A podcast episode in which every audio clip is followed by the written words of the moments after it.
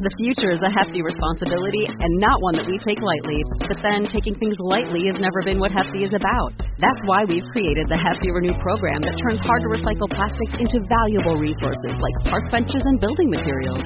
To participate, simply fill up an orange Hefty Renew bag with accepted items, tie it up, and drop it in with your regular recycling. That's it. It's that easy. It's time to rethink recycling with Renew. Particular valued resources may vary by geography. More info available at heftyrenew.com.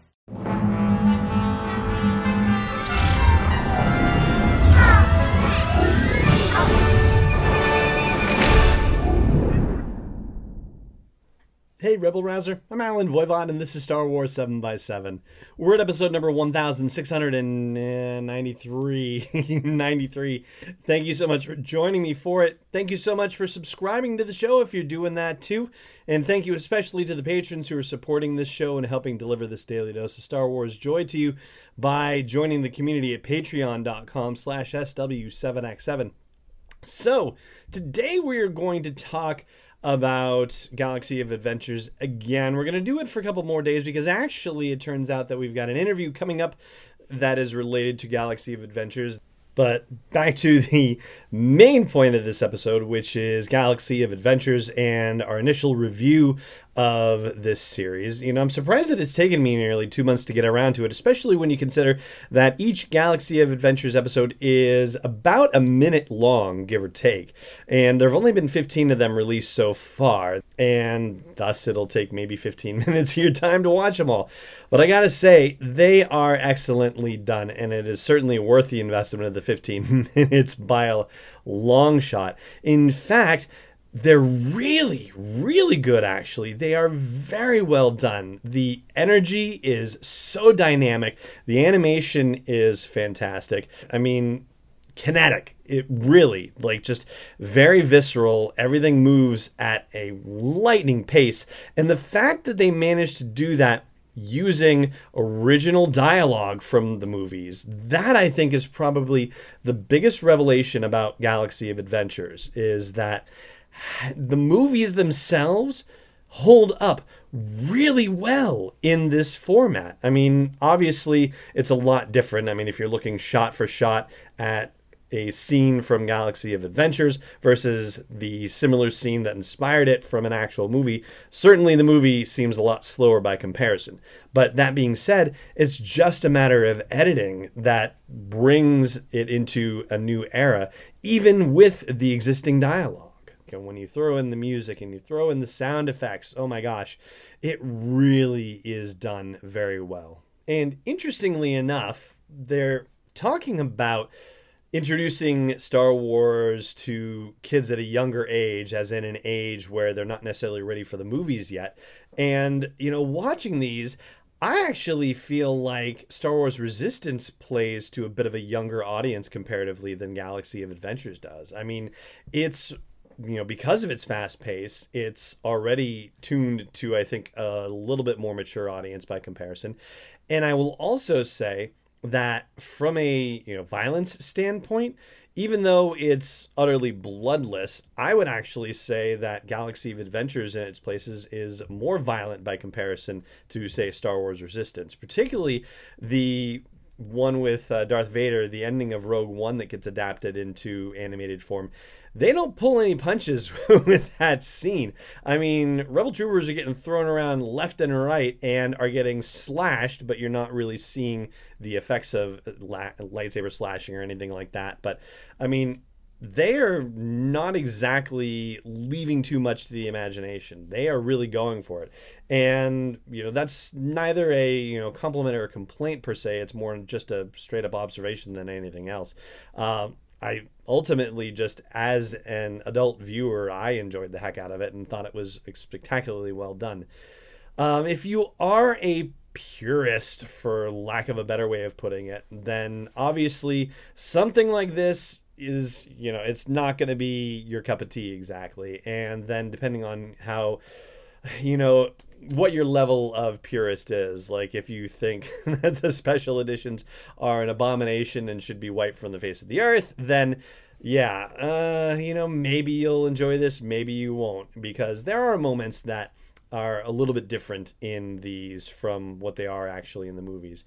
And you know, there's one in particular where like if there's any purest blood in me, then you know, there's one scene that just didn't quite line up for me. And I'll tell you about that a little later. But the one thing I will say, if I do have a, a what I feel is a genuine you know critique of these, is that the Luke Skywalker that they portray in uh, in the animations that are from The Empire Strikes Back, I don't think they particularly capture the Luke from the movie very well. I mean, I think they do it very well with the Star Wars adaptations, where he's very bright and doughy eyed and just, you know, completely naive about the situation that he's in. And the Return of the Jedi one, where he's facing off against Darth Vader with Emperor Palpatine there, you can see the maturity level there, and we know that there's a maturity level there from the movie. But The Empire Strikes Back, you know, he's three years out from the events of A New Hope, and he's obviously very good with a blaster and very good in a fight. But in the actual movie, pretty much every time he picks up a lightsaber, he is just about out of his depth, and you can tell that he's out of his depth. Sometimes, like when he's on Dagobah, he seems like he's bringing that sort of cockiness and brashness and confidence that he has when he's using a blaster into those situations, but he quickly learns that he's very out of his depth.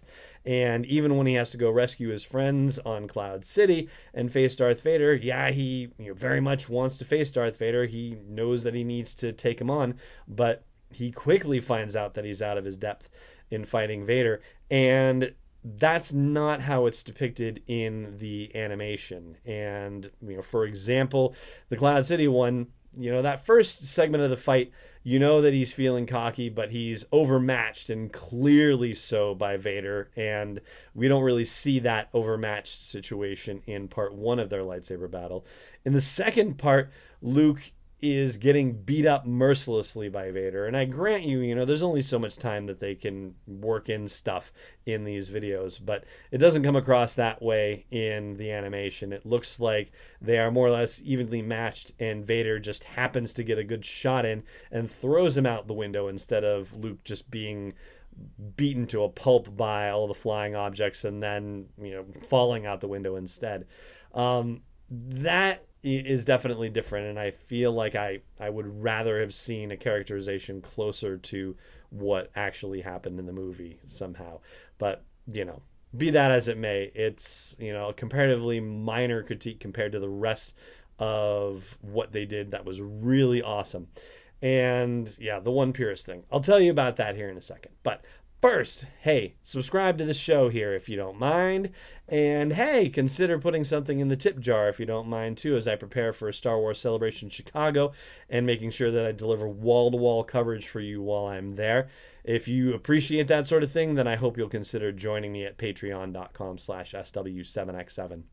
So the one thing that probably gets closest to my, you know, you know, what purest cells I have in my body is the Luke versus the Wampa one, where they show Luke hanging by his feet. And pretty much the bottom line of it is, is that I just love the Hoth sequence of The Empire Strikes Back more than anything else in any other Star Wars movie. And so it's a little bit difficult to see things happen differently there for me. In particular, there's a voiceover from Obi-Wan while he's hanging there trying to get his lightsaber to go and we know, of course, that that doesn't actually happen in the movie. And it was kind of neat in its way because it almost feels like, oh, you're getting to hear something that could be Luke's internal monologue. But yeah, it wasn't quite the way it happened. And Luke actually destroying the Wampa's cave and getting thrown from the cave in a you know, collapse of the support pillars and a blast of all the snow out. Uh, yeah, you know, it's still exciting animation, absolutely. You know, there's that one part of me where I'm like, no, he barely survived and he stumbled out of there. He doesn't look as cool as that, and we're not teaching the kids right, you know. So, so this will be my official "get off my lawn" statement about that, and enough said about that. Ultimately, again, very exciting, very well done, and very much worth your time to check out. And that is going to do it for this episode of the show. Thank you so much for joining me for it as always. And may the force be with you wherever in the world you may be. Podcast is not endorsed or sponsored yet by Lucasfilm Limited, Disney, or 20th Century Fox. It is intended for entertainment and information purposes only. Star Wars, the Star Wars logo, all names and pictures of Star Wars characters, vehicles, and any other related Star Wars items are registered trademarks and or copyrights of Lucasfilm Limited or their respective trademark and copyright holders. May the force be with them. All original content is copyright 2019 by Star Wars 7x7. We hope you love it.